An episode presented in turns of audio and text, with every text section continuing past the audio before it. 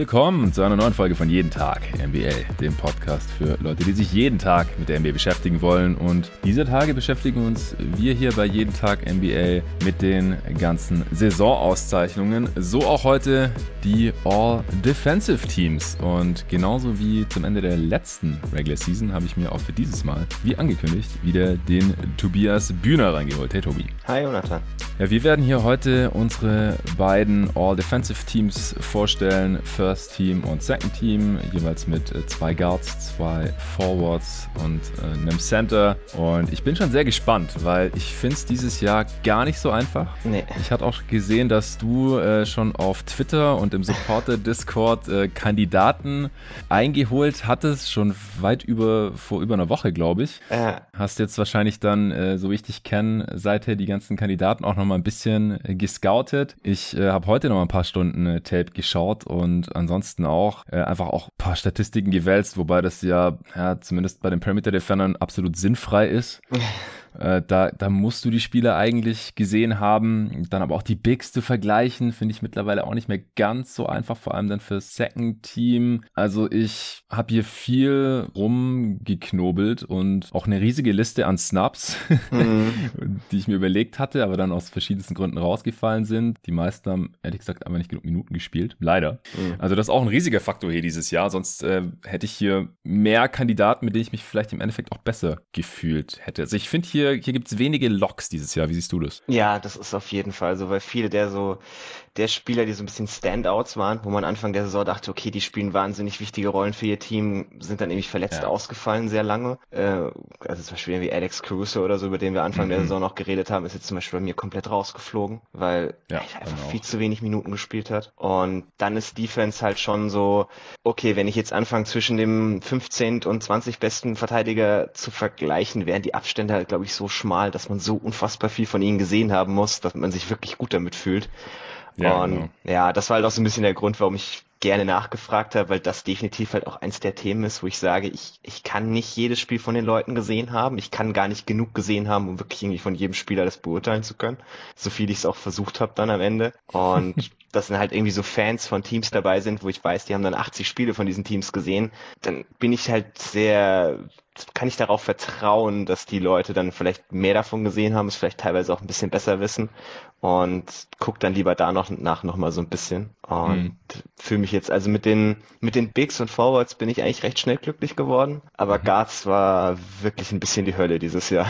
Ja, also ich bin mit meinen First Team Guards sehr zufrieden und mit dem Frontcourt eigentlich auch größtenteils äh, im im Second Team bei den Bigs bin ich mir auch sicherer als bei den Perimeter Defendern. Äh, ich mal so zusammenfassen, aber ja, du hast gerade schon ein paar Namen genannt, die rausgeflogen sind, das können wir vielleicht auch gleich machen äh, ohne jetzt zu viel zu spoilern, ja. aber die, die vor allem jetzt zu viel verletzt waren und dann, wir erinnern uns, im äh, Dezember gab es ja auch nochmal einen Covid-Ausbruch, dann nochmal ein paar Spieler, einige Spiele verpasst und das hat sich jetzt hier teilweise wirklich summiert, also gerade die Bulls Guards, Caruso, auch Lonzo wäre vielleicht mhm. ein Second-Team-Kandidat gewesen, dann äh, Spieler, die ich auch schon bei den besten Perimeter Defendern beim Defensive Perimeter Player of the Year Award, bei den Awards Updates mal besprochen habe, da war ja auch Caruso dabei, Gary Payton war dabei, aber der spielt halt nicht mal 20 Minuten pro Spiel, ja. nicht mal annähernd. Der hat daher auch einfach zu wenig Minuten insgesamt gespielt, ist bei mir rausgeflogen. Ähm, die haben alle drei gerade mal so um die 1200 Minuten gespielt, so zwischen 1100 und 1200 Minuten. Und das ist einfach extrem wenig. Oder bei äh, Ball kann man es auch die Spielanzahl nennen. 35 Spiele, Caruso 40 Spiele. Peyton hat zwar 68 Spiele gemacht, also nicht viele verpasst, aber wie gesagt, einfach zu wenig Minuten pro Spiel und dann hast du einfach auch wenig Impact. Also wenn du halt ja. halt nicht mehr die Hälfte des Spiels spielst, dann äh, bringt auch die geilste Defense nichts einerseits und auf der anderen Seite hast du natürlich auch extrem viel Energie in diesen 17 Minuten pro Spiel, viel mehr als jemand, der doppelt so viel spielen muss. Äh, das, du musst nicht auf Foul Trouble achten und ähnliches. Das kann sich natürlich dann äh, in den wenigen Minuten auch alles positiv auswirken wirken, aber du kannst im Endeffekt trotzdem nicht mit dem Impact von jemandem, der doppelt so lang spielt und doppelt so lang verteidigen muss, dann auch vielleicht im Strich nur 90 Prozent an die Verteidigungsleistung von Gary Payton im zweiten rankommt oder so, aber vom Impact her ist es dann trotzdem nicht knapp. Und auch äh, Draymond Green, der ja, ja, am Anfang noch ganz oben in der Defensive Player of the Year Konversation mit dabei war, hat Stand jetzt nur 43 Spiele gemacht und auch nur gut 1200 Minuten. Der ist leider auch rausgefallen, sonst äh, wäre es im Frontcourt bei mir auch noch klarer gewesen Gibt es noch welche, die zu wenig gespielt haben? Ja, bei den anderen ist es knapper. Da bin ich mal gespannt. Vielleicht ist da auch jemand reingerutscht bei dir. Ja, also ich habe jetzt wirklich tatsächlich dieses Jahr ein bisschen mehr Wert auf viele Minuten gelegt als letztes Jahr noch. Ähm, weil, also es ist klar, es haben sehr, es haben halt dieses Jahr auch sehr, sehr viele Spieler einfach viel Zeit verpasst durch die ganzen Covid-Outbreaks und sowas. Aber die Spieler, die halt dann darüber hinaus dann einfach noch Verletzungen haben, die also dadurch irgendwie ja. zehn Spiele und dann nochmal 15 oder so, da kommst du halt sehr schnell in einen Bereich, wo du einfach zu viel verpasst hast für meinen Geschmack. Ja, vor allem wenn es andere Spieler gibt, die auf einem ähnlichen Level verteidigen genau. und dann irgendwie doppelt so viele Minuten gespielt haben oder so. Ja. Äh, oder 1000 Minuten mehr. Ja gut, dann äh, war das halt ein ganz klarer Tiebreaker auch bei mir. Äh, ich weiß gar nicht, haben wir letztes Mal mit dem First oder mit dem Second Team angefangen? Ich glaube mit dem First Wir Team. haben mit dem First Team angefangen. Ja, wenn du dann nichts Allgemeines mehr hast. Defensive Player of the Year ist gerade noch sehr offen. Der, wenn man da einen klaren Kandidaten hat, ist der immer automatisch schon mal, normalerweise sollte er im First Team dann einen Spot sicher haben. Wie siehst du das gerade? Ist es bei dir relativ klar, DPOY oder? Also ich, ich finde es nicht wirklich close, um ehrlich zu sein. Eigentlich sollte es Gobert werden, oder? Ja, für mich ist es wieder Gobert. Ich, hm. ich verstehe die Diskussion darum nicht so wirklich. Also er ist nicht schlecht, er ist nicht wirklich schlechter als letztes Jahr. Also sein Impact ist ziemlich genau derselbe. Klar, der Supporting Cast ist noch grausamer geworden, aber was er macht, er zieht die halt, wenn er auf dem Feld steht, trotzdem noch auf ein sehr gutes Niveau und ihn dann irgendwie dafür zu bestrafen, dass sie halt beschissen sind, wenn er nicht spielt oder in den zwei Wochen, wo er nicht gespielt hat, absolut unterirdisch waren, mhm. finde ich halt ein bisschen schwierig und irgendwie das scheint mir meistens so der Case gegen ihn zu sein, dass die Jazz halt dieses Jahr keine Top 5 Defense sind, aber wenn er auf dem Feld steht, sind sie es halt. Und sie sind in all den Dingen gut, die er beeinflusst. Also sie rebounden gut, sie faulen quasi nie, lassen wahnsinnig wenig Abschlüsse am Ring zu und wenn, dann sind die Abschlüsse sehr gut contested und das ist halt alles nur Gobert. Also der, der Supporting Cast um ihn rum ist so schlecht. Ich fand äh, Mitchell dieses Jahr wirklich defensiv ganz grausam. Mike hm. Conley baut gefühlt auch immer irgendwie weiter ab. Ja, ist auch einfach alt. Bogdanovic war nix. Wir haben viel Minuten von Clarkson und Gay gesehen, vor allem nachdem Ingles hm. dann auch noch raus war. Also, und ihm, ihm dann irgendwie anlasten zu wollen, dass sie halt nicht absolute Spitze sind, wenn ich mir den Supporting Cast angucke, wo, wo eigentlich ein einziger Plusverteidiger in der ganzen Rotation noch steht und das ist Royce O'Neill, der auch des Öfteren irgendwie mit der Rolle, die er hat, vielleicht ein bisschen überfordert wirkt. Also hm. für mich ist es nicht wirklich eng und ich weiß auch gar nicht, für wen man sonst den Case machen wollen würde, um ehrlich zu sein. Ja, ja, das ist so ein bisschen das Ding. Also zum einen ist es halt Gobert, der wie immer auf seinem gewohnten Niveau verteidigt eigentlich. Und auf der anderen Seite, es gibt nicht wirklich eine Alternative jetzt für den äh, besten Defender der Regular Season. Das sehe ich ganz genauso. Ja. Es ist für mich dieses Defensive Player of the Year Rennen, das ist sehr von Narrativen getrieben und ja, ja wie man dazu stehen sollte, das habe ich mit Torben in der letzten Folge ausführlich dargelegt. Äh, und auch diese Sache, die, die ja David, äh, Shoutout an der Stelle, ähm, immer wieder als Begründung anführt, ja, der spielt halt nicht in der Top Defense.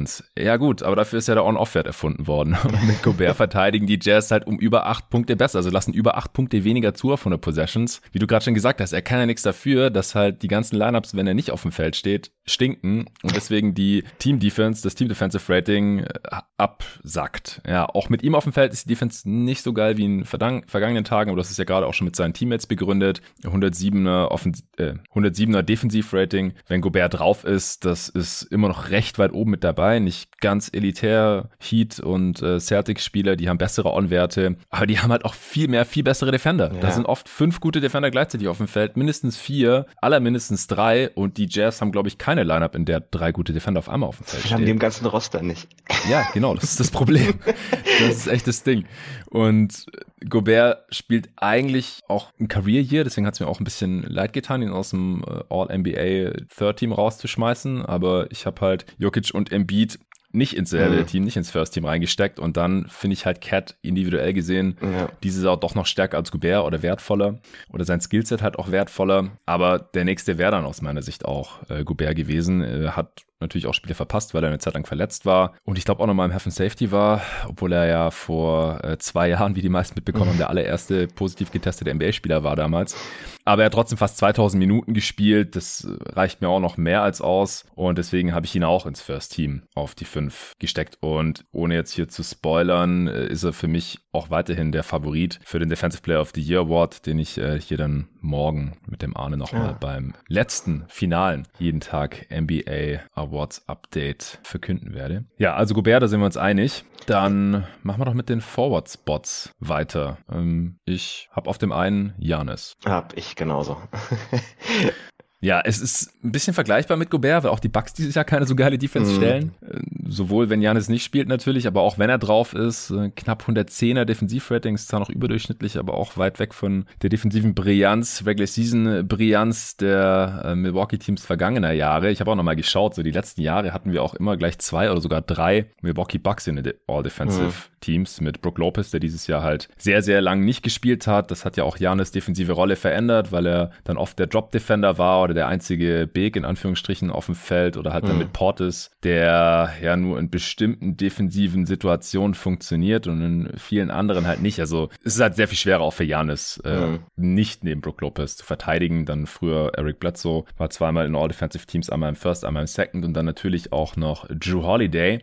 Janis, ich kann da trotzdem nicht allzu viel dran kritisieren, ehrlich gesagt. Er ist für mich auch ein Defensive Player of the Year Kandidat zumindest mal und für mich war er hier eigentlich ein Lock fürs First Team. Ja, also ich habe ihn auch so, ich habe auch quasi meine Forwards dann so durchgerankt von so eins bis vier und er war dann schon relativ klar auch die Nummer eins bei mir. Mhm. Er war jetzt dieses Jahr so ein bisschen in einer anderen Rolle, weil er halt, weil sie halt dieses Hedge-Scheme immer spielen mit Bobby Portis, wo er dann ja. quasi hinten dran aufräumen muss. Das hat er schon echt gut gemacht. Also so in den Dingen, die ich ihn dann dafür anlasten würde. Also wie funktioniert dann die Rim Protection, wenn er auf dem Feld steht?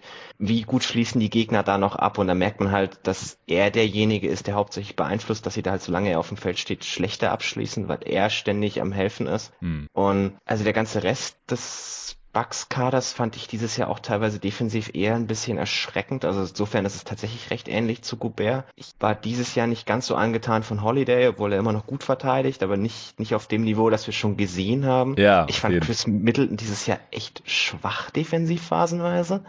Und dann ist halt irgendwie so Grayson Allen hat sich jetzt in der Regular Season ganz gut gehalten, aber ist jetzt wirklich kein Plusverteidiger. Ist auch so ein bisschen mein mhm. größtes Fragezeichen, was so die Bugs in den Playoffs betrifft. Selbst wenn Brook Lopez jetzt wieder spielt, wie, wie viele gute Perimeterverteidiger haben die eigentlich noch auf dem Feld stehen? Und es ist halt Janis irgendwie zu verdanken, dass sie sich trotzdem halbwegs gehalten haben. Und das ist vielleicht auch noch so ein kleiner Punkt, den man halt machen muss, was, was wir hier nicht bewerten, ist irgendwie, was sind die zehn besten defensiven Spieler der Liga, sondern was haben die Spieler dieses Jahr in den Rollen, in denen sie waren, halt geleistet? Wie viel Value haben sie dafür Team gebracht. Und wenn du dann halt sehr, sehr viel mehr machen musst, sehr, sehr viel mehr Situationen contestest, sehr, sehr viel mehr Sachen helfen muss, etc., ist das vielleicht gemein gegenüber dem Spieler, die halt in einem besseren Team spielen und das einfach nicht machen müssen, weil ihre Mitspieler halt nicht ständig hatchen müssen, sondern auch mal vernünftig vor ihrem Gegenspieler bleiben können.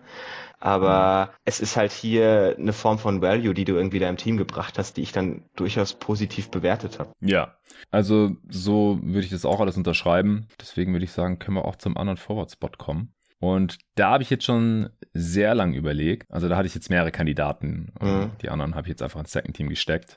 Ich finde, es fehlt aktuell so ein richtig dominanter klassischer Wing Defender und deswegen habe ich hier, also den ich nicht auf, auch auf Guard einfach äh, unterbringen konnte, weil da war es dieses Jahr wirklich relativ dünn. äh, deswegen habe ich hier einfach mal Triple J hingesteckt. Den habe ich tatsächlich auch noch in meinem zweiten Spot. Ja.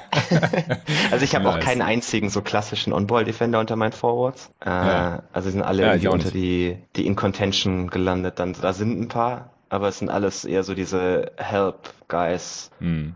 Ja, ich meine, das ist halt normalerweise auch der größere defensive Impact. Ja, ähm, auf jeden Werde ich ja nicht müde, hier im Pod immer wieder zu betonen. Und im Frontcourt hier bei den All-Defensive-Teams, da haben wir halt die Freiheit, äh, halt auch Bigs, die auch auf der 4 spielen. Und Triple J startet da ja auch, also neben Steven Adams. Mhm. Und auch Janis äh, ist ja Zeit seiner Karriere immer neben einem klassischen Big gestartet. Jetzt kann man sich natürlich streiten, ist jetzt Portis oder er der, mhm. der Center. Wenn man sich die defensive Rolle anschaut, dann ist es eigentlich eher Janis jetzt gerade, aber den kann man auch ohne Probleme hier noch auf den Forward-Spot ste stellen. Und deswegen ja, haben wir jetzt hier dann anscheinend beide eigentlich drei, drei Bigs im ne. Frontcourt. Ja, also ich muss sagen, Jaron Jackson hat mich dieses Jahr echt überzeugt. Entwickelt sich langsam wirklich zu dem Spieler, auf den ich gehofft habe vor dem Draft damals. Dieses, gerade ja. was so die, die Help-Defense angeht, dass er irgendwie Weakside-Blocks sammelt. Der hatte ja einen Stretch in der Saison, wo er gefühlt in jedem Spiel sieben Blocks hatte. Und das waren alles so, so Weakside-Rotations. Er ist wahnsinnig mobil, äh, sehr beweglich, contestet sehr, sehr viele Würfe und hat auch sehr wertvoll für ihn mal die Fouls ein bisschen runtergeschraubt. Also er hat gelernt, wie man irgendwie in einen Contest ja. geht. Mit seiner Länge, die er ja hat, mit der Beweglichkeit, die er hat, dass er halt so contestet, dass er nicht ständig irgendwie noch den Gegenspieler berührt oder so. Er ist natürlich jetzt auch in einer Rolle gelandet, die für ihn wahrscheinlich doch eher ideal ist. Also diese Idee, dass er langfristig der, der einzige Big auf dem Feld sein muss, habe ich ein bisschen für mich, glaube ich, begraben. Also ich sehe ihn als Starter schon eher defensiv in der Rolle, die er jetzt gefüllt hat, wo eben neben Adams, also mit Adams neben ihm noch ein Big steht, der mir so ähm, der klassische Big ist, wo auch das Rebounding-Problem dann nicht mehr auffällt und das Jaron eben am Ende des Spiels eher, wenn die Gegner vielleicht auch ein bisschen kleiner spielen, man mehr switchen will, das Rebounding dann überhaupt kein Problem mehr ist, weil der Gegner halt auch keinen, keinen irgendwie Big mehr drauf hat, der ständig ans offensive Brett geht, dass er dann als mhm. einzigen Big durchaus spielbar ist, auch genug Rim Protection mitbringt, dass diese Lineups halt Sinn ergeben, was ja auch gerade in den Playoffs irgendwie immer wertvoll ist, weil da die Teams ganz oft am Ende downsizen. Ähm, ja. Aber ich glaube nicht mehr wirklich dran, dass er im Laufe seiner Karriere mal so als einziger Big dauerhaft starten wird. Nee, das glaube ich auch nicht. Dazu haben wir das zu wenig gesehen, beziehungsweise wenn, dann äh, sieht es halt nicht so vielversprechend aus, dass man sagen würde, wir wollen das gerne Fulltime sehen, wie das ja bei ähm, manch anderem Spieler so mhm. der Fall war, beziehungsweise der Fall ist. Ich glaube, da haben wir jetzt bei Triple J einfach die, die Downside schon gesehen. Mir, mir gefällt es einfach auch, dass er ein richtig geiler Rim Protector ist und gleichzeitig halt auch mobil genug ist, um zu switchen und halt, wie du gerade auch schon gesagt hast, endlich mal weniger fault. Er fault trotzdem noch am meisten von allen mhm. Spielen, die ich hier betrachtet habe, zumindest von allen Bigs. Bei den Perimeter Defendern gibt es noch einen, der fault genauso viel, weil weil der halt auch so ein defensiver Playmaker ist, was halt Jaron Jackson auch ist. Ja. ja. also der, der blockt halt auch dafür den höchsten Prozentsatz der gegnerischen Würfe, über 4% Block Rate und über 4% Foul Rate, äh, laut äh, mhm. Clean in the Glass sind beides Topwerte hier. Gut, ähm, er hatte ja noch ein paar Jahre Zeit, um es noch weiter runterzufahren, aber mittlerweile ist es immerhin in einem akzeptablen Bereich angekommen. Defense mit ihm auf dem Feld auch äh, mehr als solide für die Grizzlies. 107er Defensivrating mit ihm auf dem Feld über 2000 Minuten gespielt. Äh, Jan ist übrigens äh, vergleichbar auch über 2000 Minuten. Also der Frontcourt, der, ja, da war ich mir dann doch relativ sicher im Endeffekt. Mhm. Für Triple J hätte man hier vielleicht noch ein, zwei andere Kandidaten nehmen können. Aber die sind bei mir dann halt ins Second Team gerutscht. Dann kommen wir zu den Guard-Spots und da habe ich eigentlich auch zwei Logs. Ja, ich bin mal gespannt, ob das nicht dieselben bei uns sind. Also ein Log ist bei mir Markus Smart. Ich glaube, der ja, ist tatsächlich nicht zu diskutieren. Ja. Und für den zweiten habe ich wieder ein bisschen betrogen und Michael Bridges genommen. Den wirst du wahrscheinlich auch ja. drin haben. Ja. Genau.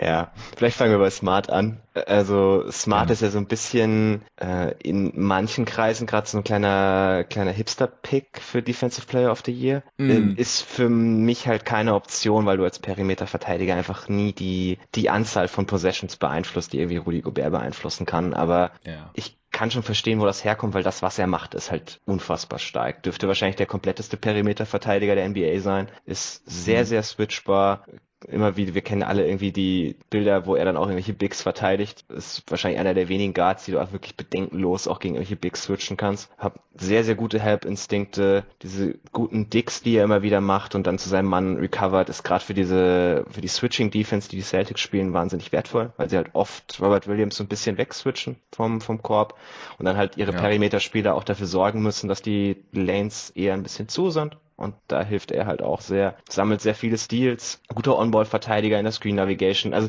man tut sich ein bisschen schwer, eigentlich seine Schwächen zu finden und ja. das ist halt so konstant wieder auf einem sehr hohen Niveau, dass er für mich auch ganz klar eigentlich hier die, die Nummer eins so unter den Guards war. Ja, für mich auch. Also, was ich bei Smart in der Defensive Player of the Year Konversation noch interessant finde, was Seth Partner geschrieben hat. Ich weiß nicht, hast du seinen Artikel zum Defensive Player ja, of the Year schon gelesen? Habe ich gelesen. Er hatte ja gesagt, dass, also grundsätzlich äh, stimme ich dir ja zu 100% zu. Also ein hm. Smart äh, oder auch Bridges oder alle anderen Perimeter Defender, also die reinen Perimeter Defender, jetzt nicht diese Hybrid Roma Dudes wie, wie Giannis oder Triple J oder äh, andere Spieler, Anthony Davis, wenn er neben einem echten Big spielt, sondern die, die halt wirklich einen, einen Perimeter-Spieler verteidigen. Die werden einfach niemals den defensiven Impact haben können, wie ein Rim Protector wie Rudy Gobert. Geht einfach nicht. Und deswegen kann man die eigentlich per Definition direkt aus jeder Defensive Player of the Year Konversation ausschließen, weil, und die NBA hat es ja selber auch gecheckt, ganz offensichtlich. Mhm. Also bei Kawhi konnte ich es noch irgendwie sehen, weil er halt auch ein ziemlich dominanter Head Defender war und alles andere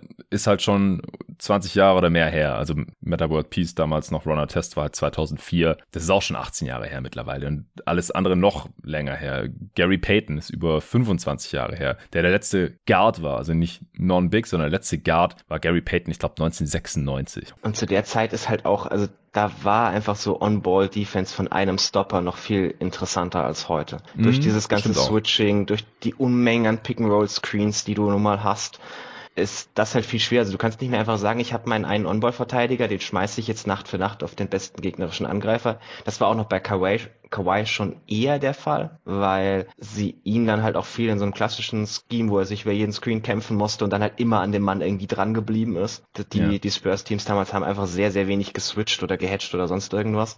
Äh, ja. Aber das ist halt heute, findest du das einfach nicht mehr so wirklich. Also es gibt ganz, ganz wenige Teams, wo du den Case tatsächlich noch machen kannst, dass der Spieler am Perimeter gerade so small, small Screens, das ist ein Autoswitch für 98 Prozent aller Teams. Genau, da komme ich gleich dazu und das ist äh, aber eigentlich auch irgendwie ein Punkt für Smart, weil er daran halt auch so gut ist. Aber ja, die, die On-Ball-Defense, die war in den 90ern, was du ja gerade schon angesprochen hast, auch tendenziell noch ein bisschen wertvoller, weil einfach viel mehr Isolation gespielt mhm. wurde, wegen der Illegal Defense Rule, weil man halt entweder richtig doppeln musste oder halt the fuck bei seinem Mann bleiben musste. Was dazwischen war halt alles nicht erlaubt. Und deswegen sind halt viele Offensivspieler viel ins One-on-One -on -One gegangen, weil das halt damals noch deutlich vielversprechender war als heute, wo Help Defenses einfach viel mehr machen dürfen und auch viel mehr machen können dadurch und das alles viel komplexer ist. Das ist auch einer der, der Hauptgründe, wieso ähm, ja, ISO-Defense oder On-Ball-Defense ähm, weniger wertvoll ist oder weniger Impact hat, weil Defense einfach noch viel mehr zu einem Team-Ding geworden mhm. ist äh, heutzutage. Und Marcus Smart ist da halt so gut drin, dass du kannst halt nur so ein Scheme spielen, wie Boston das tut, äh, weil Marcus Smart das halt machen kann. Du kannst den halt nicht abusen. Ja, mhm. wenn der dann halt gegen einen größeren Spieler oder sogar gegen einen Big Switch, dann ist das kein Problem mit einem Spieler wie Marcus Smart. Und da gibt's ja auch noch ein paar andere in der Liga. Bei Caruso würde ich sagen, ist es halt ähnlich. Oder auch bei Gary Payton. Also diese, diese sehr kräftigen und langarmigen mhm. und aktiven und natürlich auch sehr, sehr smarten Guard-Defender, da kannst du das halt mitmachen. Mhm. Und was Partner in dem Artikel ja auch geschrieben hat, dass seit, boah, seit in welchem Zeitraum war das jetzt? So ungefähr, ich glaube vor zehn Jahren, da wurden nur acht Prozent aller Ballscreens geswitcht, also unter zehn Prozent. Und heutzutage sind es fast ein Viertel, ich meine 23 Prozent. Ich werde es hier gleich nochmal nebenher mhm verifizieren. Hier haben wir es. Genau, 2013, 14 waren es 8% und jetzt sind es 24%. Es wird mehr geswitcht und deswegen ist es natürlich auch wichtig, dass die besten Defender oder das allgemein die Defender das gut machen können und dass dadurch keine Nachteile mhm. entstehen und deswegen ist halt Smart, hat er schon einen höheren Impact als so ein Spieler ja. vielleicht äh, hat, wenn man jetzt nicht dieses Scheme spielt, aber trotzdem kommst du halt niemals daran, äh, was ein Rim Protector für deine Defense ausmacht. Ich, also ich finde die Argumentation vor allem insofern, glaube ich, nicht ganz schlüssig, dass es beim Switching halt viel mehr darüber geht, was ist dein schlechtester Verteidiger und nicht was ist dein bester Verteidiger. Und Boston funktioniert halt unter anderem deshalb so unfassbar gut, weil wenn du smart von einem Spieler wegswitcht, dann kommt da halt Jalen Brown, Jason Tatum, Derek White etc die, ja. die du halt alle genauso wenig in der Isolation nehmen möchtest. Und deswegen funktioniert das so toll. Wenn neben Smart Trey Young stehen würde, dann würden sie halt da ein Small Small Pick and Roll laufen und wenn du dann switch, hast du trotzdem verloren. Und also ich, ich guck dann eher, wenn es zum Switching geht, eher danach, wer ist irgendwie so der schwächste Verteidiger, wen kann ich da ausnutzen. Klar ist es wichtig, dass deine Guards dann, dann hoch switchen können, gerade Richtung Forwards, Richtung Bigs, was Smart eben so gut kann wie wahrscheinlich kein anderer Verteidiger der Liga äh, oder kein anderer Guard-Verteidiger der Liga. Aber also ich, ich finde die Argumentation schon, klar, es ist irgendwo ein Punkt, aber es ist mir nicht genug, um zu sagen, ich, ich mache die jetzt vom, vom Value her über die Bigs und dafür habt ihr ja schließlich extra ein Award erfunden, dass man auch die Guards irgendwie belohnen kann. Ja, also was ich noch zu Smart äh, sagen wollte, das mir auch aufgefallen ist, gerade im Vergleich mit äh, Drew Holiday zum Beispiel. Ich mhm. habe mir heute die defensiven Possessions von äh, Holiday der letzten fünf Spiele angeschaut und auch von Smart. Das ist natürlich ein bisschen Recency Bias, aber Smart ist auch so viel aktiver. Mhm. Also Holiday, du hast es vorhin schon mal angesprochen, der war mir diese Saison einfach oft ein bisschen zu lasch mhm. und bei Smart gibt's kein zu lasch. So, der ist irgendwie immer angezündet und immer aktiv und der gibt nichts jetzt einfach so easy auf. Ich bin jetzt natürlich auch kein Freund davon, immer die aktivsten Defender zu, belo zu belohnen, weil sonst äh, müsste Patrick Beverly wahrscheinlich jedes Jahr ein All-Defensive-Team und äh, da gehört er jetzt aus meiner Sicht wirklich nicht mehr rein. Aber bei Smart passt es halt zusammen alles. Mhm. Also die Effektivität, äh, seine Aktivität, sein Impact, also für mich ganz klar auch der erste Lock hier auf den Guard-Positionen fürs First Team. Und Bridges, ja, ich glaube, ich habe über die Saison schon relativ viel über Michael Bridges gesprochen. Ich habe auch noch mal äh, am Freitag war ich beim Airboy Podcast zu Gast und habe über anderthalb Stunden über die Phoenix Suns äh, mit den mhm. beiden Dudes, äh, Andy und Chris, da äh, diskutiert. Deswegen äh, würde mich jetzt mal deine Meinung zu Michael Bridges Defense interessieren. Ja, also mir gefällt er tatsächlich dieses Jahr noch ein bisschen besser als letztes Jahr sogar. Ich finde, mhm. er ist ein bisschen kräftiger geworden, ist aber immer noch genauso agil. Ja. Und er macht das halt schon wahnsinnig gut, was er, was er so an Stärken hat. Und ja, also ich weiß gar nicht, ob man dazu noch so viel mehr sagen muss, wie du richtig gesagt hast. Das ist über die Saison immer wieder richtig analysiert. Äh, Werd er dir jetzt, glaube ich, auch nicht was vorerzählen, wie, wie gut Bridges defensiv ist. ja, aber den Hörern vielleicht.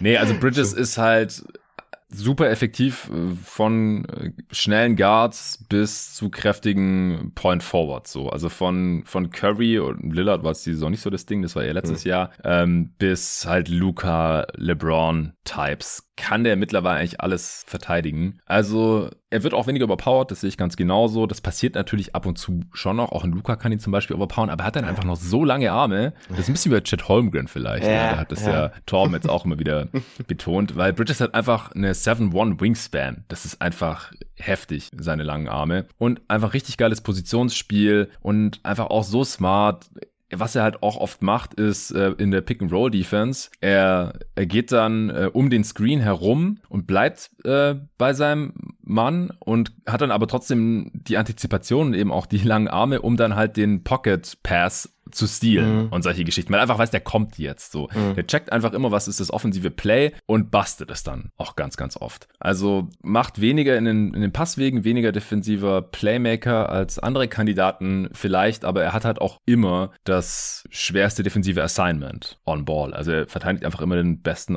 Perimeter-Spieler des Gegners. Egal, ob das jetzt halt ein kleiner Guard ist oder ein, oder ein kräftiger Forward oder alles irgendwie dazwischen. Und das ist einfach super wichtig. Das braucht jedes Team. Wie gesagt, On-Ball-Defense nicht denselben Impact wie Big-Man-Defense. Ich bin auch der Meinung, dass der Andre Ayton einen größeren defensiven Impact hat als Michael Bridges, aber auf seiner Position ist Bridges einer der besten Defender der Liga und wenn man ihn als Wing sieht und Smart als Guard, dann ist er für mich gerade der beste Wing Defender, zumindest der beste gesunde hm. Wing Defender. Ja, kann man, den Case kann man durchaus machen. Und er hat halt auch unglaublich hohen Impact gehabt, weil er 2700 Minuten gespielt hat. Das sind über 300 Minuten mehr als alle anderen Kandidaten, die ich angeschaut habe. Ja.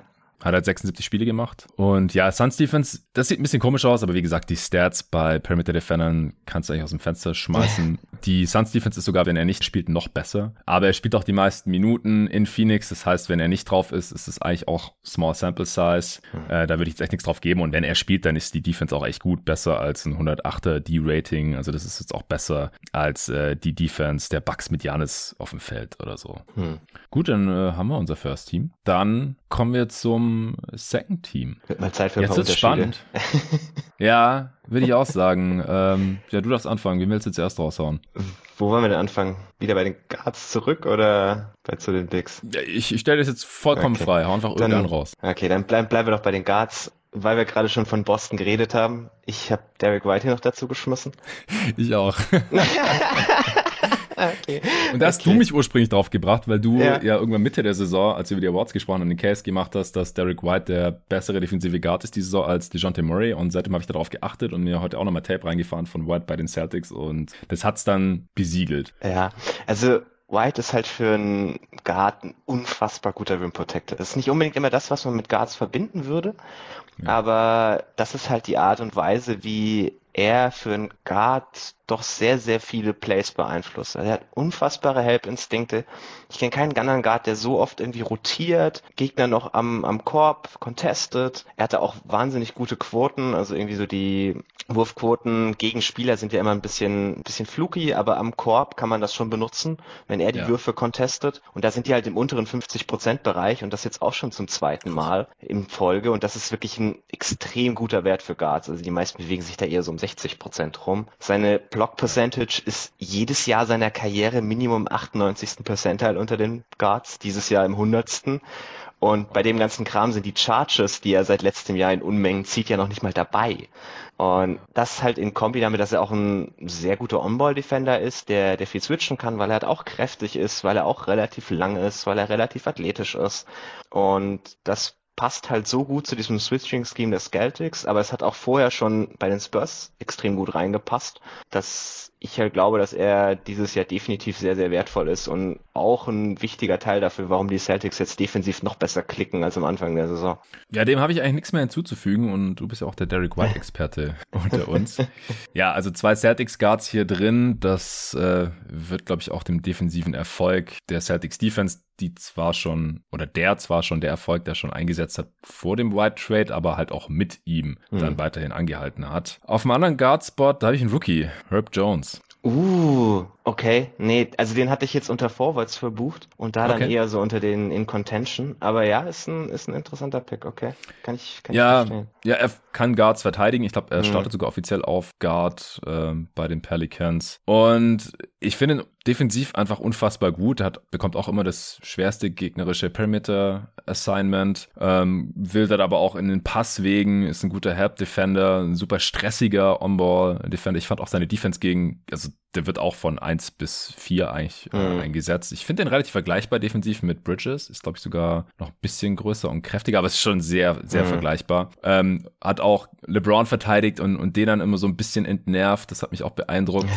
Also ich habe ihn jetzt hier auf Guard geschoben, weil ich wie gesagt sonst nicht mehr allzu viele Alternativen hier sehe. Joe Holiday habe ich im Endeffekt dann seit, also als ich ihn mir heute nochmal angeschaut habe, rausgeworfen. Ich hatte mhm. den eigentlich schon so per Default hier drin stehen. Hast du den jetzt noch drin oder hast du nee. noch einen anderen? Nee, also ich habe okay. Holiday auch nur so unter den in Contention finde ich dieses Jahr einfach nicht gut genug. Ich habe äh, noch Phil Van Vliet tatsächlich dazu genommen als letzten äh, Kandidaten. Ja, okay. Also mit mit dem letzten Spot habe ich wirklich lang gehadert, irgendwie extrem viele Kandidaten abgehandelt. Irgendwie so Deshante Murray ist unter Spurs-Fans natürlich der, der, der geliebte Pick, aber finde ich dieses Jahr wahnsinnig inkonstant. Gamble mhm. viel zu viel auf Steals. Und irgendwie so Namen wie Fireball, ich habe selbst Killian Hayes, Patrick Beverly alle nochmal angeguckt, aber es hat einfach bei keinem irgendwie so das Gesamtpaket mir gereicht. Mhm. Und Van Fleet spielt halt schon eine wirklich sehr, sehr starke Defense. Man glaubt das halt nicht, weil er, weil er so beschränkte körperliche Ausmaße hat. Ist halt, mhm. die meisten guten Verteidiger sind halt irgendwie lang, sind groß und können auf die Art und Weise mehr defensiven Impact liefern. Aber er ist so, so kräftig, er kann switchen, er hat eine wahnsinnig gute Court Vision defensiv, also seine, seine Dicks und Help Plays, dass er irgendwie in, in Passing Lanes oder Driving Lanes steht und das macht halt schon ganz, ganz viel von der Raptors Defense aus, weil die spielen immer noch dieses, dieses wilde Scheme, wo irgendwie jeder die ganze Zeit nur am Rumrotieren sein muss und mhm. jeder Spieler sich immer drei Spielzüge vorher irgendwie überlegen muss, wo er jetzt hinzurotieren hat. Und das macht Van Vliet halt sehr, sehr stark. Klar, on-off ist immer ein bisschen fluky, aber er hat halt eins von plus 16 ist er mit dem hundertsten Percentile. Und wenn man sich Raptors-Spiele anguckt, sieht man schon warum. Und finde ich dann irgendwie gerade auch mit der Kombi, dass er auch ziemlich viele Minuten gespielt hat, weil er halt auch so ein äh, High-Minutes-Player ist in einem Team mit einem Coach, der, der nicht viel von Minuten sparen pro Spiel hält. Ja. Und das hat mir dann auf jeden Fall gereicht, um ihn hier noch in den letzten Spot zu schieben. Okay, ja, ist auch ein solider Case. Ich hatte ihn auch unter den Kandidaten. Aber der On-Off, der, da ist ja die Offense mit drin, oder? Weil ich habe jetzt nur, nee, nee, nee, das ist nur, def nur, nur defensiv. Echt? Warte mal, von Clean the Glass habe ich, dass die Defense Defense zweieinhalb Punkte besser ist, wenn er drauf ist. Oh nee, ich hab, nee stimmt, da habe ich mich verlesen. Okay, vergiss es. ja, kein Ding, deswegen haben wir ja immer die, die Peer Review, die Live Peer Review. Nee, aber ich sehe es auf jeden Fall auch als einer der besten defensiven Guards dieser Liga. Er ist halt gerade im Vergleich selbst mit einem Smart oder so dann doch noch relativ klein und ich mhm. kann mir schon vorstellen, dass er in den Playoffs dann defensiv vielleicht doch noch ein bisschen abused wird, weil er dann eigentlich die prädestinierte defensive Schwachstelle der Raptors ist, weil sie haben sonst vielleicht keine. Mhm. Was man halt, also die Raptors machen halt wenig so straight Switching, also es ist dann mehr irgendwie so Double Teams und hier nochmal jemand, der um die Ecke fliegt. Also es ist weniger so, okay, wir switchen jetzt jeden Ballscreen und dann ist Van Fleet gegen den großen Wing des Gegners, der einfach über ihn drüber wirft, sondern ich traue Nick Nurse dann halt zu, dass er dann eher das, das Doppelteam immer holt und hinterm Ball rotiert und mhm, auf die Art und Weise irgendwie die, die Lücken ja. zumacht. Ja, nee, wie gesagt, ich will ja auch gar nicht wirklich gegen angehen. Ich fand halt äh, Herb Jones auch, ich meine, klar, er verteidigt vielleicht auch besser oder hat, kann er mehr Impact haben, weil er überhaupt nicht diese offensive Last hat wie ja. Van Vliet. Ja. Aber mhm. er hat halt auch fast 2200 Minuten gespielt, Van Vliet fast 2400, also die sind auch beide hier relativ weit oben mit dabei. Ja, tatsächlich die Plätze zwei und drei nach Bridges, aber der halt, wie gesagt, 2700 Minuten gespielt hat. Ja. Das zeigt nochmal, wie krass diese Minutenlast. Ich glaube, Bridges hat die meisten Minuten der gesamten Liga auch gespielt. Zumindest war es am Donnerstag oder Freitag noch so. Mhm. Weil er halt viele Minuten pro Spiel sieht. Bei den Suns auch die meisten, wissen vielleicht gar nicht viele. Und halt, wie gesagt, äh, nie verletzt war. Ja, bei Herb Jones noch, um es nachzutragen, das defensive Rating, wenn er spielt, ist immerhin überdurchschnittlich, jetzt aber nicht toll, 111,6, ähm, aber drei Punkte besser, wenn er drauf ist. Und das würde ich ihm sogar teilweise noch, noch anrechnen, obwohl er ein Perimeter Defender ist. Von daher. Ist halt auch, der, ist halt auch der einzige Verteidiger in dem Kader.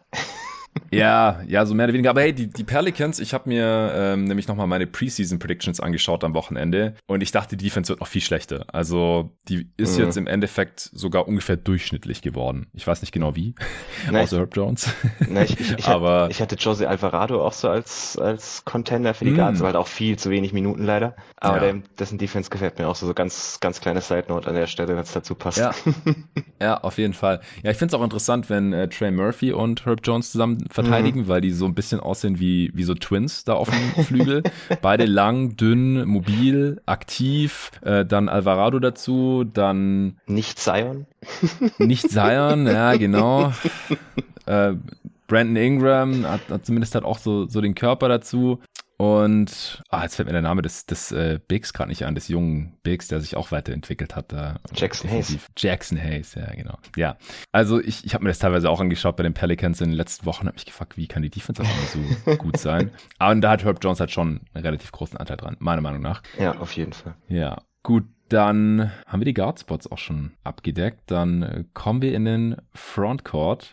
Du bist wieder dran. Hau mal einen raus. Ich habe als nächsten Forward Jared Vanderbilt. Es ja, aber den habe ich tatsächlich auch nachgedacht. Ja, ja. ja also es ist auch so ein hab bisschen Newcomer in, in, in Sphären. Hat jetzt sicherlich letztes Jahr noch keiner drüber geredet, dass er das macht. Aber mhm. muss halt auch wieder sagen, ist halt auch wieder so ein Fall von sein Team spielt ein Scheme, das überraschend gut funktioniert bei den Wolves. Da haben wir, glaube ich, auch schon ein paar Mal drüber diskutiert mit dieser halt sehr aggressiven Pick-and-Roll-Coverage, wo man mhm. dann Backline sehr, sehr viele Rotationen machen muss. Und da ist halt Vanderbilt der Spieler, der, der das überhaupt möglich macht, weil er wahnsinnig viele Rotationen macht, immer die richtigen Rotationen macht, sehr viel Secondary Rim Protection liefert und dann trotzdem immer wieder zu seinem Mann zurückrecovern kann. In den letzten Wochen haben die Wolves dann auch immer wieder mehr so Drop Coverage gespielt mit Towns. Ich glaube hauptsächlich, weil sie halt ein bisschen weniger ausrechenbar sein wollten und weil es auch ein bisschen weniger mhm. anstrengend ist.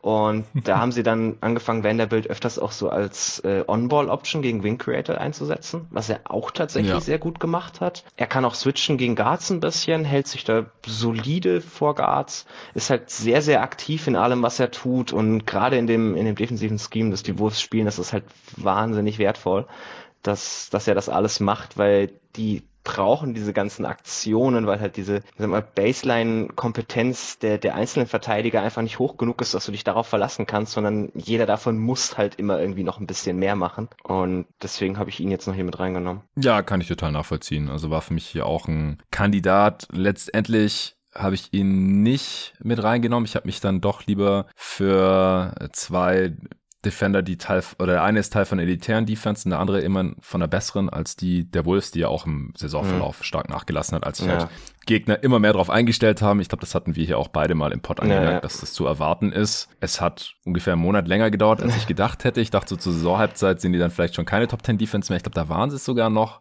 Oder im Dezember oder irgendwas hatte ich da mal rausgehauen ja. Anfang der Saison. Das, das hat noch ein bisschen länger gedauert, ist mir so im Verlauf der Power Ranking Updates aufgefallen, aber mittlerweile aber ist es halt so. Kann man jetzt nicht wirklich sind, lassen. Sie sind halt immer noch Zwölfter. Wenn ich mir überlege, was wir beide vor der Saison geredet haben, oh, wie kommt die denn aus dem Bottom Ten da raus und so. Naja. Also da, im Vergleich zu dem, was man von dem Rest des Kaders halt defensiv erwarten könnte, äh, ist, glaube ich, schon ordentlich nach oben gezogen. Ja, weil dem Rest des Kaders, die profitieren halt massiv von diesem Scheme und Vanderbilt mhm. funktioniert halt in verschiedensten Schemes, wie du ja gerade hier so schön erklärt hast. Äh, komischerweise, und das würde ich ihm in, in seiner Rolle als, als Romoff auch irgendwie so ein bisschen nicht anlasten, aber ich würde mal die Frage stellen, wieso die Defense mit ihm auf dem Feld nicht besser ist als als wenn er nicht spielt? Hast du da irgendeine Erklärung für? Weil, also weil er halt hauptsächlich mit Towns und Russell spielt. Also ja, okay. sie gucken ja. immer, dass sie ihn, wenn die anderen beiden beide auf dem Feld sind, mit dabei haben. Und dann ganz oft, wenn, wenn irgendwie die Backup-Picks, also Nas Reed ist jetzt auch kein, kein überragender Verteidiger, aber halt schon ein bisschen besser als mhm. Towns, äh, da stellen sie dann oft irgendwie jemand anderen daneben. Also so würde ich mir das erklären. Ich habe auch ein bisschen, bisschen geguckt, warum das, warum das so ist, aber ich glaube, das ist hauptsächlich so Line-Up-technische Sachen. Ja, das ergibt durchaus Sinn. Ich habe hier auf jeden Fall noch Mobley reingepackt auf ja, einen der Forward-Spots. auch noch für den zweiten Spot. okay, sehr schön. Ja, ich glaube, wir haben hier im, im Pod, also gerade du und ich, äh, immer wieder Lobeshymnen auf Mobleys Defense gesungen mhm. im Verlauf der Saison. Ich glaube, er profitiert schon davon, dass er viel mit Jared Allen verteidigt mhm. hat und das konnte er jetzt halt die letzten Wochen leider nicht mehr. Ähm, da hat die Cavs Defense dann auch ein bisschen gelitten. Auch bei ihm ist es so, dass die Cavs Defense mit ihm auf dem Feld gar nicht mehr besser ist.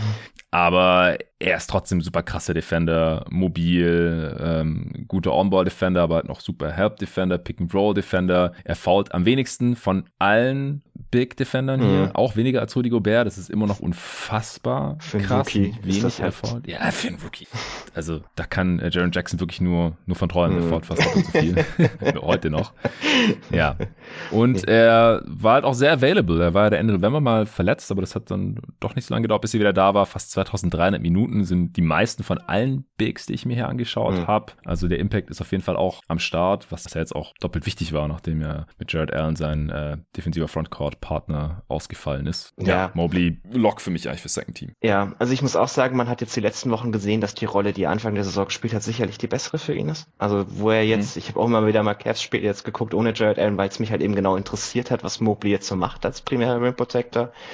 Und da merkst du halt schon, dass er teilweise noch an seine Grenzen kommt, rein, rein körperlich, rein physisch ist er halt noch nicht die breiteste Gestalt, die, die irgendwie jeden Wurf contesten kann, aber das ist halt auch sowas, das kommt im Laufe der Zeit noch, da bin ich mir relativ sicher. Und deswegen war jetzt, aber in der Rolle, die er halt über den Großteil der Saison hatte, muss man ja schon sagen, das sind jetzt nicht so viele Minuten, die er ohne Allen gespielt hat und in denen war er immer noch gut, äh, war er halt meines Erachtens nach schon der wertvollste Verteidiger, den die Cavs irgendwie hatten und deswegen passt er, glaube ich, hier ganz gut noch dazu. Ja. Dann.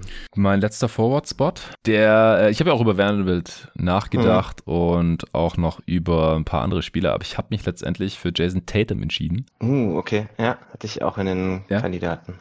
Okay, Okay, ja, ist, ist natürlich, äh, wie gesagt, schwierig bei den Celtics äh, mhm. irgendwie den Impact zu verteilen. Aber Tatum ist halt schon ein unfassbar guter Help-Defender. Als äh, Ford ist jetzt auch nicht so der beste On-Ball-Stopper der Liga. Also da würde ich zum Beispiel äh, Michael Bridges auch noch deutlich vorziehen. Aber da ist er auch ganz gut drin. Äh, versteht mich nicht falsch.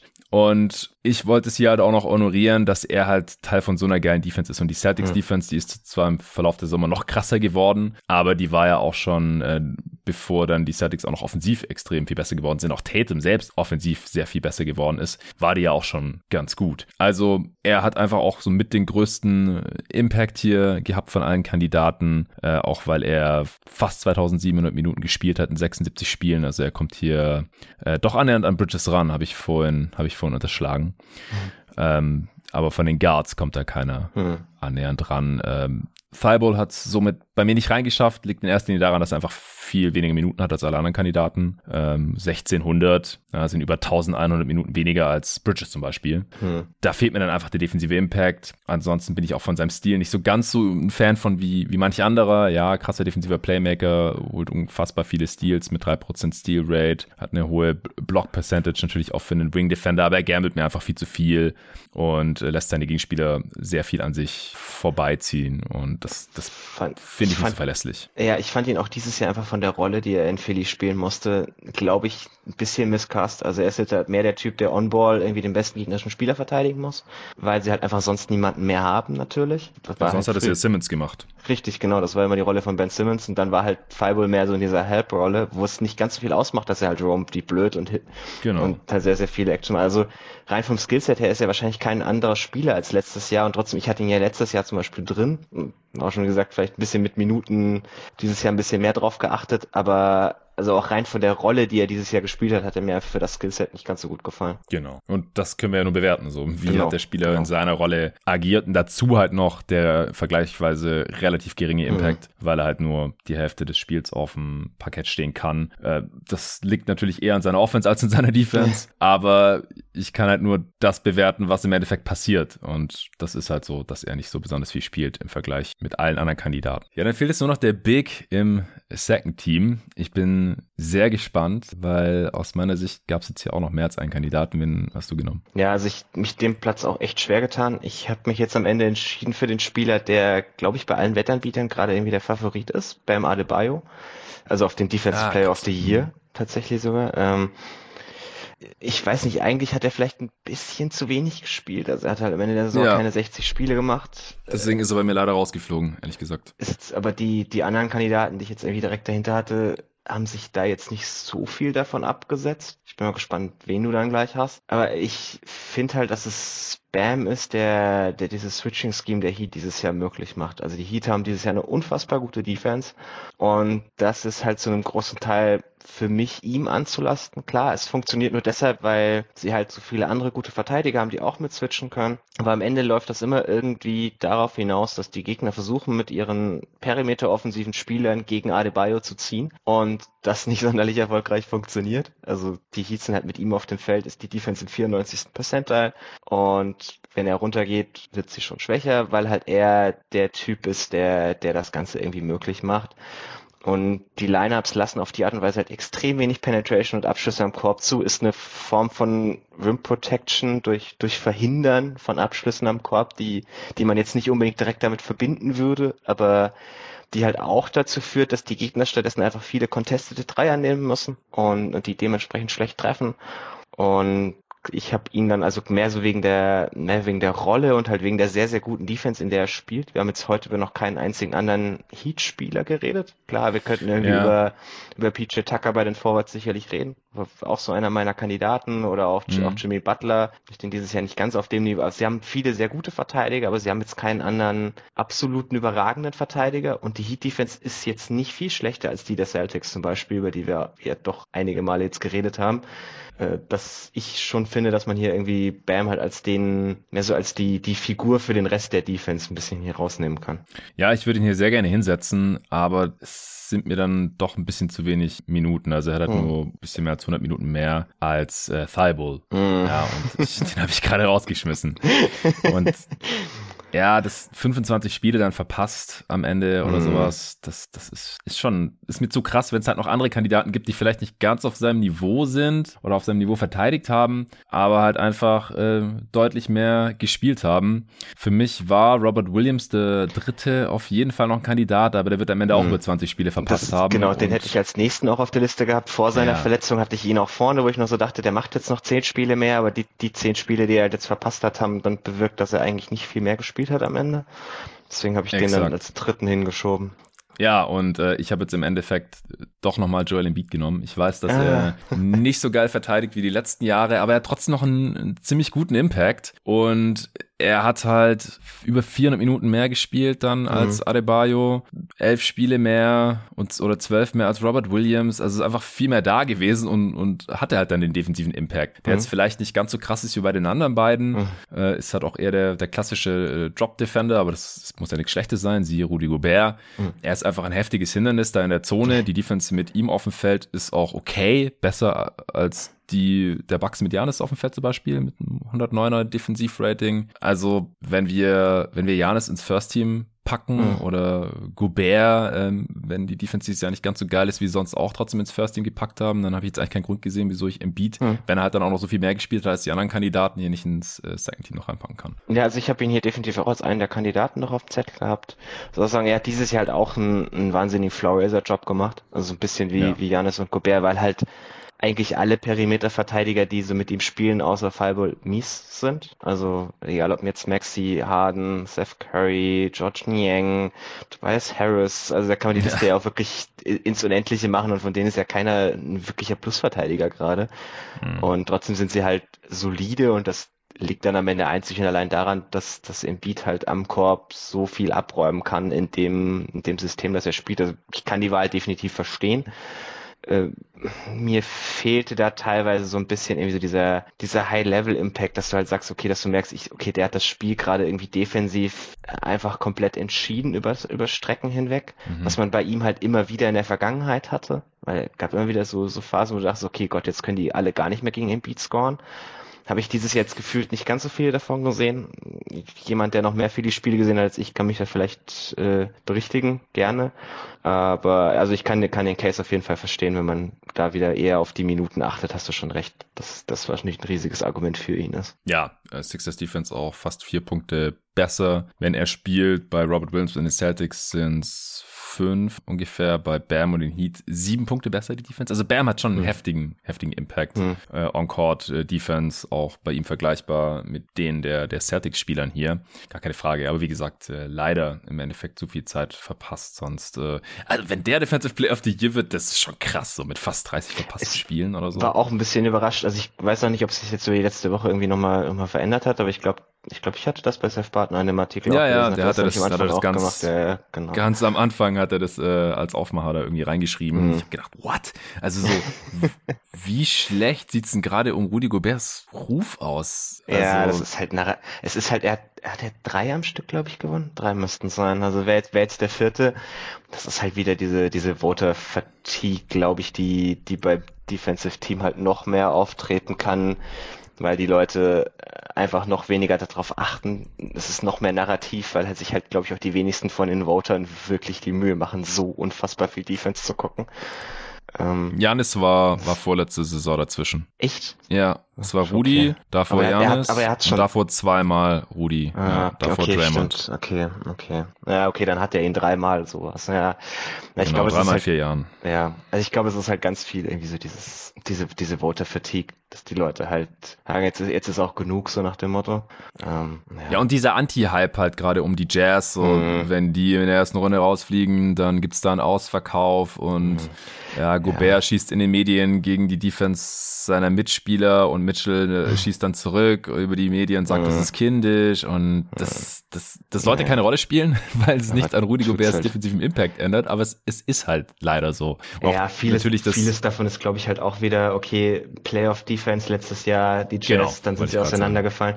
Wobei man auch da wieder zu sagen muss, wie zur Hölle ist das Rudi Goberts Schuld, dass in den Playoffs keiner seiner vier Mitspieler auch nur einen einzigen Clippers Guard jemals verteidigen konnte. Ja. Aber gut. Ähm, ja, ja, das haben wir ja, glaube ich, im Pod auch schon ja, ja, äh, mehr als genug jetzt äh, in dieser Saison und, und auch in den Playoffs schon besprochen. Ja, es ist echt schade. Es wäre so einfach gewesen, wenn Draymond fit gewesen wäre. Dann äh, wären die wahrscheinlich vom eigentlichen defensiven Impact auch relativ nah beieinander gewesen. Zumindest hatte es ich so hier noch äh, irgendwann Mitte der Saison. Aber dann hätten wir jetzt hier eine gute Alternative mit der jeder leben kann und auch so Legacy-mäßig fände ich es, glaube ich, ganz cool, wenn Draymond zwei Defensive Player of the Year hätte anstatt nur einen. Das würde seinem, seinem Impact über die Karriere wahrscheinlich auch ein bisschen gerechter werden. Das sollte natürlich jetzt so auch keinen Einfluss haben auf die Wahl, aber würde mir halt ganz gut gefallen, wenn ich halt so die Defensive Players der letzten Jahre anschaue. Dreimal Gobert, dazwischen einmal Janis, zweimal Kawhi war dann und dazwischen mhm. halt noch einmal Green. Ja. Na gut, dann wären wir hier auch schon durch. Hast du noch irgendwelche Snaps, die wir jetzt noch gar nicht erwähnt hatten? Also Jared Allen haben wir jetzt nicht mehr erwähnt. Ich glaube, der war hm. lange irgendwie so ein, so ein Mainstream-Pick für All Defense. Ähm, hat jetzt halt auch relativ viel Zeit verpasst und wie gesagt, ich sehe ihn halt nur als den, den zweitwichtigsten Verteidiger der Cavs, aber ist sicherlich irgendwie so in dem erweiterten Kreis noch drin. Ja. Ansonsten habe ich jetzt keine ganz klaren Snaps mehr. Wir haben irgendwie letztes Jahr noch über Jakob Pörtl geredet. Ähm, muss ich jetzt sagen, ist jetzt für mich dieses Jahr kein Kandidat. Er sieht halt also wenn du ihn spielen siehst, denkst du immer, oh, gute Rim Protection, guter Switch, dieses, jenes. Aber am Ende ist die Spurs Defense, was Kommunikation betrifft, einfach so unterirdisch, dass ich das auch irgendwie immer dem Big anrechnen muss, weil mm. das ist halt Teil von dem Job, auch mal dazu sagen. Bigs sind halt ja. die, die ja nah am, am Korb stehen und die ganze andere Defense so ein bisschen koordinieren können und das, das läuft halt massiv schief. Deswegen habe ich ihn hier jetzt gar nicht mehr so irgendwie als Kandidat auf dem Zettel gehabt. Ja, nee, ansonsten sind wir, glaube ich, also bei den Forwards könnte man irgendwie noch so die Liste von Namen irgendwie kurz durchgehen. Siakam hatte ich hier noch als ja. auf dem Zettel, den ich so einen der besten Nail-Defender der Liga halte. PJ Tucker habe ich ja vorhin schon mal erwähnt. Dorian Finney-Smith spielt eine echt gute defensive Saison. Ähm, ja, und dann mhm. Jam, Draymond und Jimmy haben wir beide auch schon besprochen. Das waren noch so die Namen, die ich da noch so auf dem Zettel hatte. Yes, sehr schön. Okay, dann hätten wir das und äh, ich habe es vorhin, glaube ich, gar nicht angekündigt, aber ich werde den Titel mit reinschreiben. Es gibt noch ein kurzes Wetten-Update von uns, denn wir haben ja vor der Saison auch schon traditionell mal wieder unseren Best Bets Pod aufgenommen und auch schon was traditionell äh, kam es jetzt wieder alles ein bisschen anders, als wir gedacht hatten damals, glaube ich. Äh, wir werden es gleich im Detail hier mal runterbrechen. Viele Wetten sind natürlich noch offen, also eigentlich sind alle noch offen, aber manche, die äh, kann man jetzt hier schon langsam abhaken. Wir hatten viele Überschneidungen, sehe ich hier gerade. Wir hatten beide Draymond für Defensive Player of the Year. Sehr passend zum heutigen Thema. Da hattest du ein Euro drauf gesetzt, also wir hatten 100 Euro, mhm. 100 symbolische Euro natürlich, ja, verteilt hier auf diverse Wetten. Ich hatte gleich zwei drauf gesetzt, auf die 23er Quote. Mein Gott. Warum musste der Dude sich verletzen? Das wären direkt mal 46 Euro gewesen, die nicht so unrealistisch gewesen wären, wie wir ja gerade hier besprochen haben. Das ist durch. Äh, dann habe ich als nächstes stehen Kate Cunningham Rookie of the Year. Das wird auch nichts. ah, da, da bin ich mir noch nicht mal so ganz. Echt? Also oh, ich, ich, ich würde ihn hier. nicht dazu wählen aber bei den äh, Yay Points Votern. Mm, also, Late Season Push hier, ja. Ja, okay. ja, also für, für vollkommen unmöglich halte ich das Geld noch nicht weg. ja, es war eine 3,5er Quote, wir haben beide 3 Euro drauf gesetzt. Mhm. Äh, Jalen Green haben wir auch was drauf ja. geworfen. Das ja. wird nichts. 3,7er Quote war das jeder 2 Euro. Kann man abhaken. Auch hier Yay Points würde eigentlich zutreffen, aber der hat einfach äh. noch, noch weniger Hype, äh, natürlich. Äh das wird gar nichts. Ich habe sogar noch was auf Jalen Sachs draufgeschmissen. Es war eine Achterquote, fand ich zu sexy, um es äh, slippen zu lassen. Ein Euro, aber nur äh, kann man auch abhaken. Ich habe auf LeBron MVP 17er Quote, da war mir ein Euro wert. Äh, das können wir auch abhaken. Die Leistung passt ja eigentlich, nur klar, da fehlt irgendwie der Teamerfolg fürs Narrativ. Mm. Bucks Champ ist noch offen, war eine Zehnerquote. Warum auch ja, immer. Wir haben immer noch gut. Ja, beide zwei Euro drauf gesetzt. Mal gucken. Suns Western Conference Champ war eine 8,5er Quote. Sehr gut aus. Sieht sehr gut aus. Habe ich drei Euro drauf gesetzt. Das wären 25,50 Euro, die da noch offen sind. Du äh, hast was auf die Netz gesetzt. Ja. 4 Euro. 3,4er Quote, das war mir viel zu niedrig, das habe ich gelassen. Ja, okay. Die Netzsaison habe ich so nicht vorher kommen sehen, wer hätte es gedacht. Ja. Dann äh, Janis Defensive Player of the Year, 11er Quote. Die war richtig gut, fand ich. Hm? Aber hm? könnte vielleicht passieren, Kön wenn. Könnte noch hinkommen. Ja. Äh, Gobert Defensive Player of the Year haben wir gerade besprochen. 4,5er Quote, 2 Euro draufgesetzt. Hast du. Äh, ja. Ein bisschen Glück. ein bisschen Glück, 4,5er Quote. Äh, Janis MVP hast du gemacht. Äh, Und ich auch. Auch noch, auch noch nicht weg. 7,5er Quote. Ja, könnte ja. werden. Du hast drei Euro, ich habe zwei Euro drauf. Ja, wenn das, wenn das Narrativ nicht gerade so komisch wäre, also so dieses Jokic versus Embiid, was irgendwie die einzige Diskussion zu sein scheint. Nee, nee, also so über die letzte Woche ungefähr, weil ja Janis auch ähm, zwei geile ja, Siege hatte. Es, es war, war, gut, dass er die Sixers verprügelt hat. Das, das war, sollte, sollte, also für uns beide würde das nichts ausmachen, aber ja und die Netz, was gut. Und die ja, Netz geschlagen ja, noch. Stimmt. Ja, also eigentlich sollte es so scheißegal sein, es sind zwei Spiele, ja. Aber es sind halt zwei Signature Wins. Äh, ja, in der vorletzten Woche der Regular Season. Das, die zählen ungefähr zehnfach. Also ich glaube, er hat eine realistische Chance ja, zu gewinnen. Vor allem, wenn die Bucks äh, irgendwie auf zwei landen im Osten und die Nuggets auf sieben im Westen oder so. Ich weiß mhm. jetzt gar nicht spontan, ob das realistisch ist, aber so ungefähr. Das könnte, könnte auch noch einen Unterschied ausmachen. Und dann, ja, vielleicht wird's das mit der 7,5er Quote. Luca MVP, das können wir abhaken. War auch nur eine 5er Quote. Wir haben beide drei Euro drauf gesetzt. Das wird auch nichts. Dann haben wir noch ich habe noch ein Euro auf die 40er Quote Hawks Champ. Das ist mittlerweile nicht wahrscheinlicher geworden, aber hey. Rein äh, theoretisch ist, ja, rein theoretisch ist es noch möglich. Äh, Over-Under-Wetten haben wir noch ein paar hier. Mhm. Die sind nicht so schön. Also ja. schön ist äh, deine Wolves-Over-Wette. Ja. ja. Die ist durch. Das ist tatsächlich, glaube ich, das, wo ich mit, mit Abstand am weitesten irgendwie vom Over-Under, also was weitesten vom Over-Under weg ist, wo ich richtig lag. Ja, sauber. Äh, Blazers over. Äh. Ouch. Das, das ist das Over-Under, das am weitesten weg ist, wo ich falsch lag. Hast du 14 Euro drauf gesetzt. Ouch. Und auf die Wolves nur 10. Äh, ja. Thunder under. 18 Euro. Mhm. Gewinnen die nochmal? Kein Spiel mehr gewinnen. ja. ist noch offen.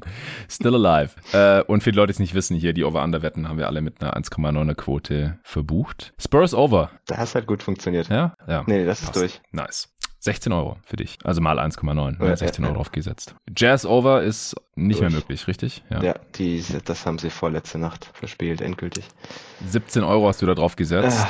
Ich sogar 20. Pelicans Under äh, dürfte klappen, oder? Das war irgendwo im mittleren 30er-Bereich, wenn ich mich recht entsinne. Das war unfassbar Mhm. hoch. Ja, ja, ja. Das, das war noch, da war noch nicht klar, dass er auch nicht spielen wird, logischerweise. Da hieß es noch, er kommt zur Regular Season zurück. Zu welcher? ja. Habe ich 15 Euro drauf gesetzt. Äh, Thunder haben wir gerade besprochen. Magic Under, boah, ich weiß gar nicht mehr, wo das war. Wie viele Siege haben die denn gerade? ja, das, das Problem ist wieder, dass es dieses Jahr zu viel, zu viel Mittelmaß gab für unsere Wetten. Also sie haben gerade 20. War es nicht Ja, das passt. Ich glaube, das war 22? 23 oder so. Ja, Ja, ja. Müsste, Geil. kommen. Still alive. 5 Euro habe ich da drauf gesetzt. Äh, Houston Under, das war Mhm. auch bei 27 oder so. Das ist Ja, ja, das war hoch. geil. 20 Euro drauf gesetzt. 38 Euro. Also meine Over-Unders sehen besser aus. Ich habe Ich Ja. kann nur die Thunder verlieren noch, eventuell, aber sonst der Rest passt. Äh, und Utah habe ich natürlich, wie gesagt, auch verloren. Mhm. Jo. Schön. Ich glaube, ich habe alle Wetten abgegrast, ja. Also in der Realität habe ich natürlich auch ein paar Euro gesetzt und nicht auf alles, was ich hier bei uns im Pod noch gesagt hatte. Full Transparency. Äh, weil ich da in, in Portugal noch war und bis ich dann das mit dem VPN äh, raus hatte und wieder Geld auf mein Wettkonto eingezahlt und was weiß ich, dann habe ich mir teilweise alles überlegt. Äh, ich habe auf jeden Fall noch richtig viel in die Suns Championship Odds investiert. Das weiß ich. Mhm. Und das sieht mittlerweile viel besser aus. Die sind mittlerweile auch bei den Wettanbietern Favorit, als ich letzte Woche geguckt habe, zum ersten Ja. Mal. So, Echt? zwei Wochen vor Start der Playoffs, ja. Also bis, bis vor einem Monat habe ich damals auch im Pod nochmal gesagt, habe ich nicht verstanden, wieso die Quote auf die Suns noch so hoch sein konnte. Und da hatten die irgendwie die vierte oder fünfthöchste immer noch. Ja, ich habe ich hab irgendwann auch noch mal ein bisschen Geld draufgeschmissen. Das kann nicht wann das war. Das ist auch noch nicht so lange. Ja, und im November, da äh, habe ich dann während der laufenden Saison auch noch ein paar solide Wetten gemacht. Ich habe zum Beispiel Grizzlies Division Hm. äh, noch gemacht für eine 3,5er Quote. Ich hatte auf die Wolves Division, hatte ich auch noch was draufgeschmissen. Das, das äh, hätte jetzt noch fast das was werden können, weil die Jazz so viel verloren haben und ähm, wenn die Wolves die Nuggets und Jazz noch überholt hätten, das war glaube ich eine 40er Quote oder irgend sowas Verrücktes. Das regt mich ein bisschen auf. Ist das nicht rechnerisch noch drin? Als ich damit- letztes Mal geguckt habe, war es noch drin. Ich, ich Weil, weiß weil nicht. Minnesota spielt ja noch gegen Denver. Das Geil. müssen sie halt auf jeden Boah, Fall Alter, wenn gewinnen. das klappt. und dann müssten halt die anderen beiden ein Spiel noch mehr verlieren. Also schwierig, aber ganz weg ist es noch nicht. Nice. Ich muss gerade nochmal schauen, wie viel ich da drauf gesetzt habe. Ja, also ich habe halt, also ich habe die Wetten tatsächlich alle gemacht, die ich gesagt habe. Ich habe halt dazu noch ein bisschen Oh, so? Geld auf Over-Unders verteilt, wo die meisten ganz okay aussehen. Irgendwie so Sacramento Under ist natürlich immer ein Traum.